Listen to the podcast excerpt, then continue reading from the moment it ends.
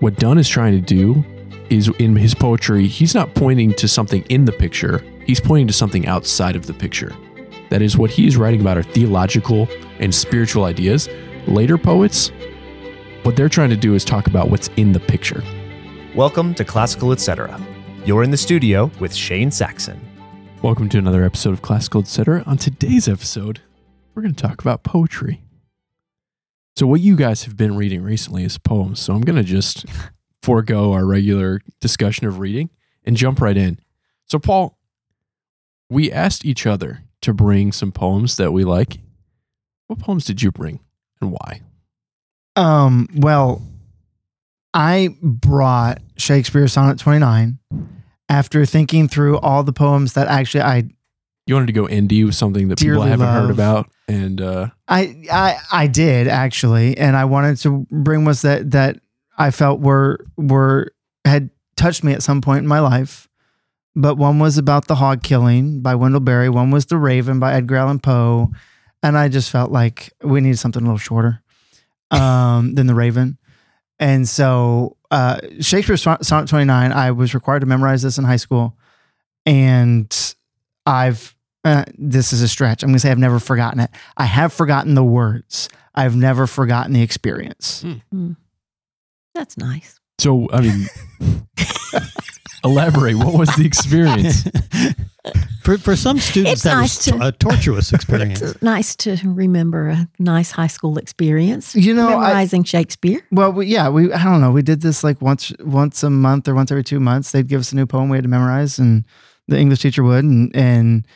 Um, I, I've, that was probably my first experience with a teacher who would, I mean, he would just go up to the board and he would write the thing out by memory mm. on the board, and we would all be copying it down, and he would go through and explain it to us. And I think it was probably the first time that I really felt poetry was accessible to me.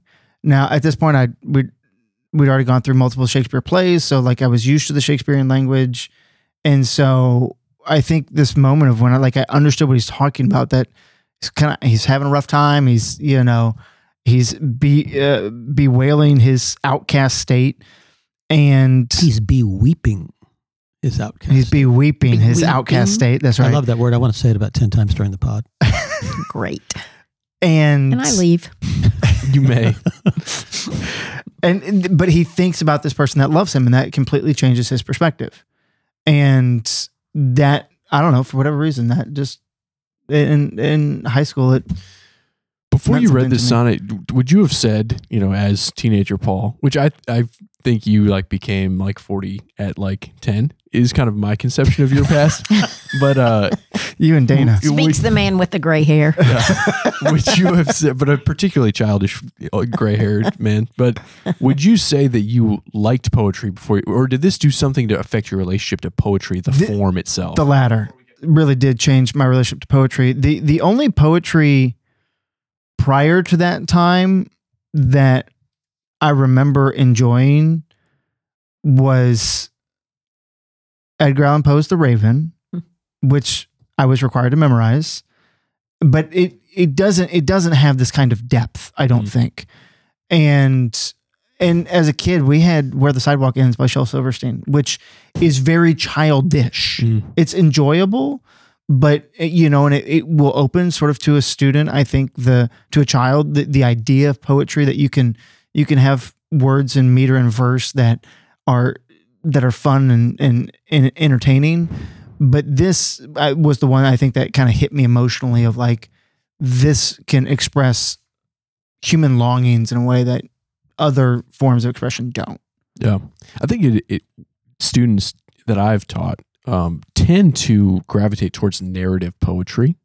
And, I, and not that there's anything wrong with narrative poetry, but narrative poetry is more similar to the other forms that it seems like people are, are used to reading. Something that tells a story. Yeah, Horatius, yeah. right? I mean, that's our sixth graders yes. do that. And I mean, it's very clear to be able to follow that poetry, I think, and the story that's being told. But this sonnet, it's not narrative. It's trying to do something else, right? Or or would you say it is narrative? It's just maybe a micro narrative, or how would you describe what this poem is doing?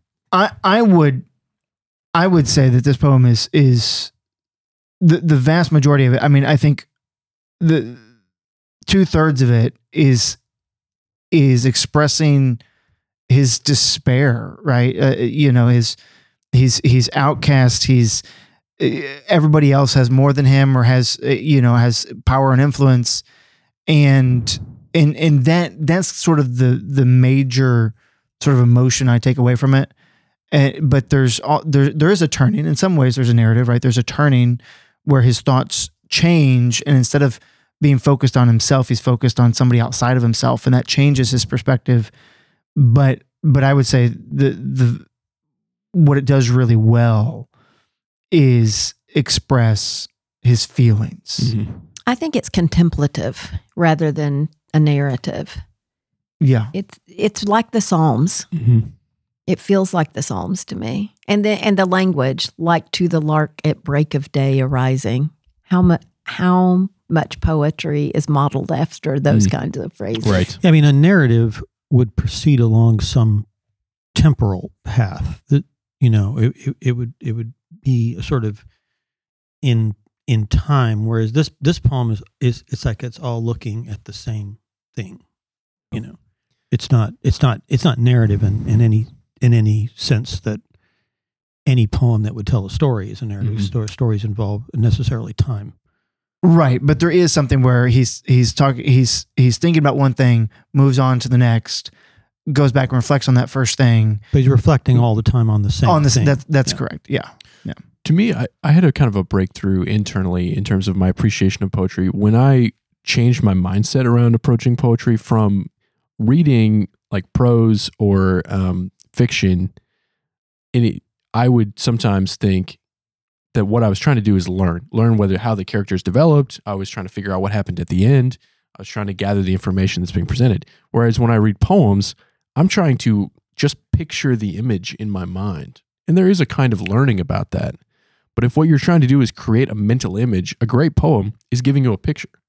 And sometimes all they're doing is giving you the mm-hmm. picture. And in this, it's a picture of a particular emotional language that you're supposed to experience alongside the poet. Well, and I think poetry along those same lines is really is is a is an expression that is meant to hit us more in our affections than in our intellect. Can we read it so that people know what we're referring to here? Go ahead. Oh, sure. Uh, I'm going to read and not recite. I'm not going to ask you to recite. Uh, yeah, it's been too long. When in disgrace with fortune and men's eyes, I all alone beweep my outcast state, and trouble deaf heaven with my bootless cries, and look upon myself and curse my fate, wishing me like to one more rich in hope, featured like him, like him with friends possessed, desiring this man's art and that man's scope, with what I most enjoy contented least. Yet in these thoughts myself almost despising, happily I think on thee, and then my state. Like to the lark at break of day arising from sullen earth, sings hymns at heaven's gate. For thy sweet love remembered such wealth brings, that then I scorn to change my state with kings. He's giving himself a good talking to. Yeah. That's nice. Mm-hmm. It's very nice. It's beautiful. So I, most of the poetry that we brought is more modern. But I brought another poem that is in a similar time period, John Donne's Holy Sonnet number ten. But do you think there's a reason why most of the poetry we selected is more modern, given that we are traditional classical people? That's interesting. Um, I, I think I, I have a theory about it. Go ahead. My thought of, I, I, I hesitated actually even to bring Shakespeare because I almost felt in some ways that's the default. Like when you're talking when you're talking about poetry coming from a classical uh, perspective, everybody's just going to go here, and I felt like that would just be a, a repetition of the norm. And so maybe we were well, just looking for something different. Well, the other thing is that you get too old and you don't get you don't have English anymore, and you exactly. are dealing with a translation. Mm-hmm. Uh, now, of course, some of the great poetry has been something in translation, you know. I mean, there's there's, there's the Iliad and the Odyssey, the Iliad and the Odyssey, uh, uh, you know, the poetry of Horace, uh, the the Greek dramatists, you know, which are in uh, also poetry. Do you beweep these translations? I I, I beweep them uh, daily, uh, and and so I, I think that you you you're you're de- but you are dealing it, when you when you get to poetry that's not English in translation. There is a handicap there. I mean, you, I, I that, that's my theory is that yeah. if, if poetry is about the words, right. then of course we resonate with the words that we know best or that are closest to the way that we use them today. Well, my reason for picking more modern poetry is that you wouldn't, well, I guess, do you call, would you call romanticism modern? It's I'd, more modern than I Shakespeare. It's more modern than yeah, Shakespeare, it more, but yeah. it's, but I wouldn't consider it modern, right. but you all wouldn't let me do my really long ones that I wanted to bring. Yeah. So I had to bring short ones because you rejected me reading The Highwayman here. But, but I do think, I, I, I do think that going any further back from Shakespeare, you really have a language problem. Right. Like that's as far he, back he, as we he can begins go. To establish the kind of poetic language that people are going to use mm. afterwards. Yeah. I mean, even Chaucer, right? Yeah, to Beowulf. read Beowulf. Yeah, you can't read that in the original. No, no, you can't. So I'm I'm not going to read Donne so that we can read some of these other poems, but I would just say that the reason I bring Donne, and I, I think I would recommend anybody read Holy Sonnet ten, is because like Shakespeare, what Donne is trying to do is in his poetry, he's not pointing to something in the picture. He's pointing to something outside of the picture. That is what he is writing about are theological and spiritual ideas. Later poets, what they're trying to do is talk about what's in the picture mm. and describe vividly some kind of landscape or some kind of scene or some kind of emotion or feeling. Whereas John, John Donne in Holy Sonnet number ten talks about the death of death, which is a theological idea that is just a meditation on the scripture. Um, and I think we can maybe return to that as we read some of these other poets. Doesn't everybody know this? Death, be not proud, though some have called thee yeah. mighty and dreadful, for thou art not so. I feel like everybody yes. has studied this, even if they don't know anything at all about Donne.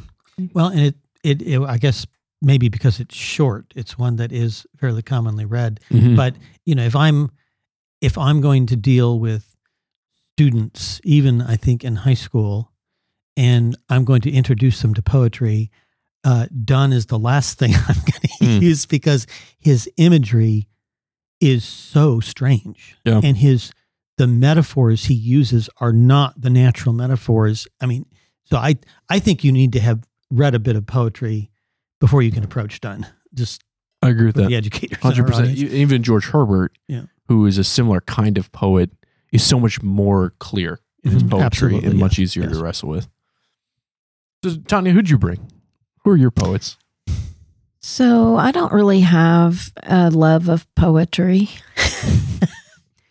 I've studied a lot of poetry because I majored in English, and I truly loved it. And I had some really good teachers in college who, you know, when like putting a poem on the board and really talking mm-hmm. about it, I really enjoyed that. For, but for some reason, it never made me want to sit around and read poetry. And I mean, do you all just sit, do you just pick up poetry and read it rather than the next chapter of the novel you're reading? Well, I, I see that's, this is why I, I think there's a, a lot of things that have suffered from the way we live. Okay. Baseball, because a base baseball is, okay, I didn't see a, that coming. Yeah, I didn't either, but I see where he's going. Thing. It's the same. It, it is that baseball is a lazy afternoon sport, mm. and when there are no more lazy afternoons, it suffers. Mm. It, that used to be America's game, and now it's not. Now you got a pitch clock. Now that we're trying to get it done it, in two it, hours, right? Yeah, we're trying to, to shorten it, which is going to ruin it. What mm. it is, um, and I think the same thing. For poetry, I mean, people had time to read poetry. We, we're so busy now. Our lives are going so fast that the, the leisure time that you have is, is is is in some cases gone. And poetry requires, you know, pushing everything out and just focusing on this thing. And it's not a story. Because right. you can, you know, you get, jump back in that story. But it's something you take all by itself as a whole and, and read it. And I just think, Uh, it's a little bit more like work. Yes, it is. You ha- you have to really, you know, a, a really poem. I think if people used to sit down and read a volume of poems because you, the, the, the work day was over. There was no T V. You had to find something to do, so you would pick up a volume of poetry, and that that's not. But but I also think the, the sort of the mentality, right, of we got to get stuff done, get stuff done, get stuff done, right? And so in that sense, like reading a chapter of a book feels more like getting something done than reading mm-hmm. fourteen mm-hmm. lines of yes. of uh, beautiful words. Mm. I mean, there was a time, I mean, you asked if we sit there and read poetry. I mean, there was, I mean, I, for a couple of months, I made a significant effort to say, okay, I'm, in the morning, I'm going to get up. And one of the things I'm going to do b- before I go to work is read a poem. And it was a great couple of months. Mm. I did, was not able to sustain it. But like, I just, this morning, I went running out of the house after the farm chores, trying to get here in time for the podcast. And I just felt like, I, this started my day off wrong. Like if I had sat just for three minutes and read a poem, it would have. It would I have do changed. think that yes. we should make more of an effort to read poetry. I think it's a good discipline. Mm-hmm. I've, I've fallen out of it, and I'm. And I, I just started looking because I really love. I feel like my experience with Wordsworth was the most positive experience I had in college. But I never really went back and revisited him. But I really love Ode, Intimations of Immortality or to Immortality. I can't even remember the name of it. But uh, but it's very long, so I didn't bring it. But it's that idea of um, within the poem, his, his main thrust is that we are, when we are born, we are very close to mm. heaven, that we are as close as we get, and the older we get, the further away we get from right. that. And I just love that concept. As and the Righteous Brothers say, he lost that loving feeling. Yes, there you go. Why didn't you see it? I didn't see that that's coming. Great. Well, you know, song is poetry. Well, that's the right? beauty of poetry, right? You sometimes you never see know where it's going. That's true. So I started looking through this little book that we've started selling that was compiled by Joseph Pierce called Poems Every Child Should Know. This is beautiful. Mm. And this is, I loved teaching poetry to my fifth and sixth graders. I just thought it was so fun to, to put a poem on the board, to ask them their initial thoughts about it, to listen to them, you know, like when we read The Hobbit, that Over the Misty Mountains mm-hmm. poem, and they memorized the Goblin song. They It just, uh, when we did Robin Hood, The Brave Old Oak, it was all just so, there was just something about it, and there still is. When you walk down the hall of, of a school and you hear a class reciting a poem, it's just wonderful, and it does, and it really comes alive if they know what they're reciting. I mean, it really makes a difference once they recognize what they're reciting and, and what it means. And I just loved it. I loved teaching poetry, but I don't read it every day. But maybe, I w- maybe I'll just take this little guy. But uh, it starts with selections from Mother Goose. But I've gone all around the world and not answered your question. Yeah, you haven't. What poem did I bring? So I looked for a short one. So I just kind of settled on The Road Not Taken mm. by Robert Frost. And I do like Robert Frost. Um, quite a bit, but I chose this one because it confused me. Um, I mean, it's, it seems so simple. Two roads diverge, and which one do you take? So he took the one that was not as traveled, but then he says, but actually they are both just as traveled, right. but I took this one. And then it ends with regret. So it was like, I'm going to come back one day and go down the other road, but you never get to because life takes over. But but then I think, why is why does he have regret? Did he have a bad life? Mm-hmm. mm-hmm. I mean, I don't know. I love Robert Frost. Do well, you? And I think that also, you know, and, and Robert Frost writes a lot of short poems, and so does Emily Dickinson. And I think that, yes, that those, I love those two too. poets poets are really good poets to, I I think, start with. Right. Because of that. And and they're they're much more direct in their expression.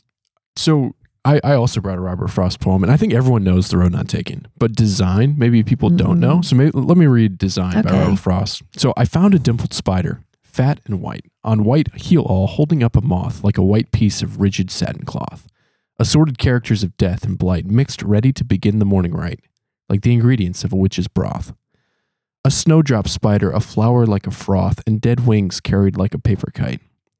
What had the flower to do with being white, the wayside blue and innocent heal-all? What brought the kindred spider to that height, then steered the white moth thither in the night? What but design of darkness to appall, if design govern in a thing so small? Hmm. So like The Road Not Taken, you could read this poem at first and think that what Frost is doing is saying, I was walking on my farm and I saw a spider and, a, and it cut, caught a bug in a trap on a flower, and look at how beautiful it was. But then you start reading it more carefully and you're like, ah, the ingredients of a witch's broth. And the dead wings of this bird are carried like a paper kite. And just like The Road Not Taken, where at first you think what he's saying is, well, I, you got to take the lesser path and then you're going to conquer the world because you went upstream. Mm-hmm. It seems like what Frost is actually saying is if design, what he's doing is raging against God in some ways, because what he's saying is that if this tragedy of a spider destroying a bug was designed, then what but design of darkness to appall? And all of Frost's poetry is so, like, on its surface seems so clear and simple, and then the layers are so deep. And he, his life was pretty terrible. He had, like he had six kids, four of them died. Oh, young. Goodness! His wife died hating him. Uh, he, he had just a really hard life, and he was not a very stable man, apparently. Mm. And his uh, bi- main biographer... And his poetry reflects that. Yes, it does. His biographer, Lawrence Thompson, wrote a three-volume biography of him that became a character assassination, basically, where it's mm. just like he was the worst person ever. And people have recovered, you know, realized in some ways that was because of the personal conflict he had with Frost, and so maybe not all that's true. But just a fascinating... complex person. Well, isn't it, is the, the tortured poet? Is, yeah, is, is, is, mm-hmm. uh, you sometimes sometimes seems like the norm. You know, you got to have, but you, you know, because a lot of poetry does come with a lot of emotion attached. I mean, this this the Shakespeare sonnet kind of is an example, it's, or it's about emotion or something. So mm-hmm. you got to have some emotions, and mm-hmm. I guess if you're uh, depressed and tortured, and you've got uh, then you've got a lot to write about. Um, His poem Home Burial, um, also a similar, the, the whole book North of Boston, which is the first po- book of poetry that Frost published that got very popular because of reviews, popular reviews by Amy Lowell, is worth reading cover to cover. And really, so do you really read good. Poetry every day? No, I don't. I was I would have answered that question of saying, like, I don't think we're that different in that I've loved the experience of mm-hmm. poetry. And so I've chosen to have those experiences over time, but I wouldn't say like I just love to sit down and read poetry. Right. So I've prioritized reading Auden and Eliot just because of different other people that they've influenced. And I like well, very, I've read North of Boston cover to cover because I wanted that experience. Um, and that's opened up things like Randall Jarrell was a po- poet, pretty, but he's also a commentator on Frost. And reading Jarrell's commentary on Frost is a really fun thing to do as well. So when you t- spend time on one poem, just like looking at different ways to try to read it, try to think about it. It opens up things that are really fun that you maybe wouldn't have thought of originally.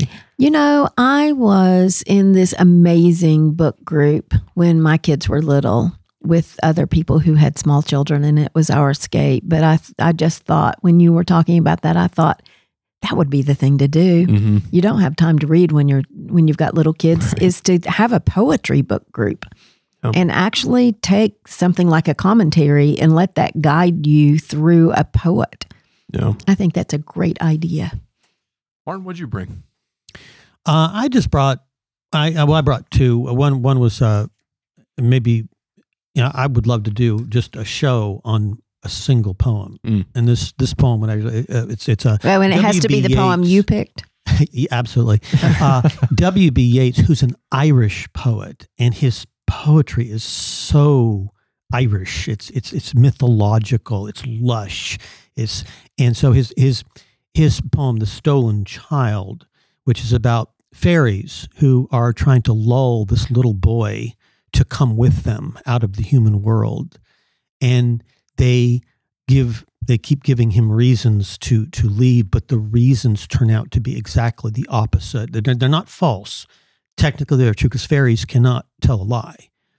And so uh, that which makes the whole poem, if you know that, it makes the whole poem even more mysterious. Mm-hmm. Uh, and in the end, they take him and they're reflecting back on the things he's he's not going to have to deal with anymore. But all those things are beautiful mm-hmm. things. And mm-hmm. so it's this very, it's a, in a way, it's a creepy poem. Loreena McKennitt. And Loreena McKennitt uh, does a, a, a, a musical version of this, which is one of my favorite songs ever. Uh, she's a harpist, among other things, and she does this this song on, on the harp. And mm. that's you can get that online. But I have a shorter poem uh, by Walter de la Mare. Uh, and Walter de la Mare's poetry is, some, somebody has called it sonic poetry. There's something about the sound of his poetry mm-hmm. that is, you, you you can't really describe it, but it it's it's very affecting. So it's very short. Silver by Walter de la Mare. Slowly, silently, now the moon walks the night in her silver shoon. This way and that she peers and sees silver fruit upon silver trees. One by one the casements catch her beams beneath the silvery thatch. Couched in his kennel like a log, the paws of silver with paws of silver sleeps the dog. From their shadowy coat the white breasts peep of doves in a silver feathered sleep. A harvest mouse goes scampering by with silver claws and a silver eye, and moveless fish in the water gleam by silver reeds in a silver stream. Um, the, I love that. It's a beautiful mm. poem. And, and there's the word silver is repeated about eight times. And there's, uh, it, it, it It seems like, uh, like there's a, that S, that yeah, S sound yeah. is throughout the poem. Um, but here, here you have, this is all about the moon looking down on the earth at night, and in its very glance, it's lighting up things with this silver. So, I, so the moon only gets to see silver. Yeah. Well, that's the thing. Mm-hmm. I mean, I think if you if you were to to really get in depth in this poem, you would want to you would want to discuss. What does this say about the way you see things? Mm.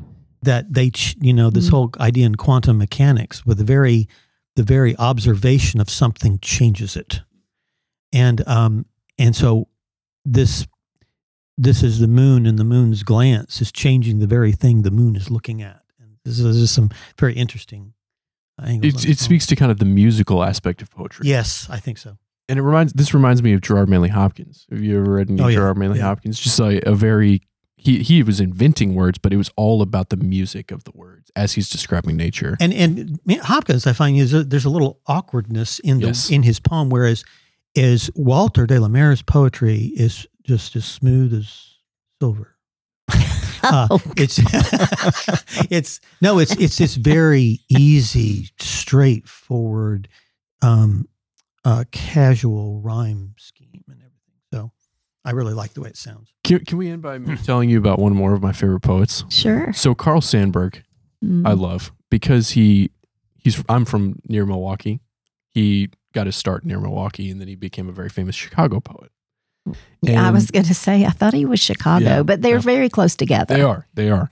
Um, and Sandburg, about the same time as Frost, he was in some ways the same level of kind of cleverness and precision, but he was funny and not angry. Mm. um, but he still was very biting sometimes in the poetry he wrote. And so the one that people read a lot, and I just saw it in that Joseph Pierce book, is Fog, where he kind right. of relates Fog to the cat. And all his poetry is marked by that kind of like very precise, short, memorable. Um, but my favorite poem by Carl Sandburg is called Soup. And it reads like this. I saw a famous man eating soup. I say he was lifting a fat broth into his mouth with a spoon.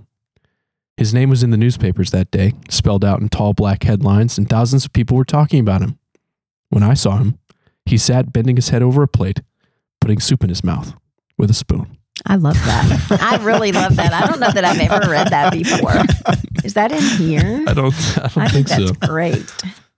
No. Yeah, he's. Uh, I see a sign for his home mm. on uh, what road is it going down into North Carolina? Or yeah, South North Carolina. Carolina. Yeah, yeah, North Carolina. Right. He retired to North Carolina. Yeah. Um, yeah. Hmm. So poetry. I think for yep. future episodes, we should maybe do what Martin said and, and choose just one long poem. Because we just skimmed the surface. This is it's just nice like, just going deep. Poetry on is actually great, and you should read it. if you should make some time for it. So wait, so let's get suggestions from our audience yeah. for a poem they would that maybe has confused them, that they That'd would like great. to hear us clear up, which I'm sure we could do. We could try. All right. Well, I've really enjoyed this. Uh, Martin's saying The Stolen Child. That's what the audience is suggesting. So oh. We'll see you next time. Thanks for listening. Thank you so much for listening to this episode of Classical Et Cetera. You can find us on Spotify, Apple Music, or wherever else you get your podcasts. If you liked this episode, consider leaving us a positive review and sharing it with a friend. A huge thank you to the Memoria Press Podcast Network for hosting our show. Be sure to check out all the great podcasts there. As always, I'm Shane Saxon. Thanks for listening, and I'll see you next time. You've been listening to the Memoria Press Podcast Network, providing a classical Christian perspective on the world of education. To learn more about Memoria Press, visit us at memoria press dot com. To connect with us, find us on Facebook, Instagram, or Twitter. Thank you so much for listening, and we'll see you next time.